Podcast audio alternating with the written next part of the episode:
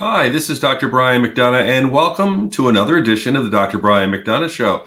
Today, I'm actually going to talk about medicine. I like to deviate and talk about all sorts of things that are fun. But right now, it's important to talk about medicine because something the CDC is doing, and I want to explain it. Um, as you know, during the COVID pandemic, I reported regularly about COVID and the changes and things we are going through. Fortunately, that's not quite as necessary now. Most of us know the big things. But here's an important point the CDC is making a decision now, a conscious decision, to stop measuring COVID cases in our major cities.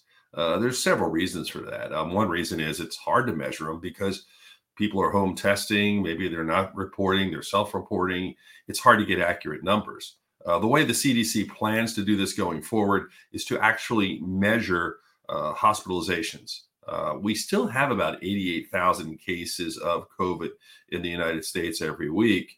But fortunately, due to vaccination, medications, a lot of other things, and even natural immunity, those things together are protecting people. But still, it is a problem. So, what is the CDC doing and why?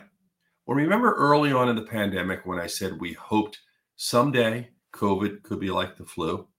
Um, what I was saying at that time was we hope that someday this unknown virus, we didn't know a lot about it, but we knew it was killing people at a dramatic rate. We could get vaccines. Uh, we could educate people about it. We could learn more efficiently how it spreads. And we also could find ways to measure, just like we measure the flu, measure cases of COVID through hospitalizations and how things were happening in the community with the knowledge that a lot of people get the flu but not everyone dies. In fact, it's about 36,000 people a year die of the flu.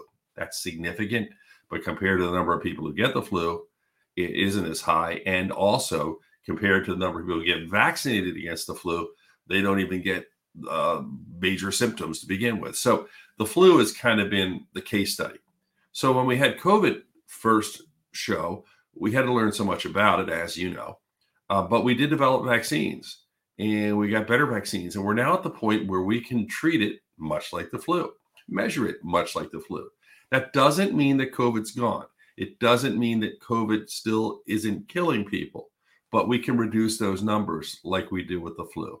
In other words, we're living with it, we're battling it, and we're doing the best we can. And the reason why I wanted to have this particular episode of the Dr. Brian McDonough show was to explain it. Um, it's really progress it's where we want to be, but at the same time, you know, we want to understand it's still serious. Just like we know with heart disease, we make progress, but unfortunately, there are still people who die from heart disease, cancer, those sorts of things. We're getting to that point with COVID. I wanted to share that with you. Obviously, the Dr. Brian McDonough show talks about health, but also a lot of other fun stuff like Ernest Hemingway, Johnny Carson, sportscasters you know, enjoy the Dr. Brian McDonough channel, the Dr. Brian McDonough show. And thanks for taking time today.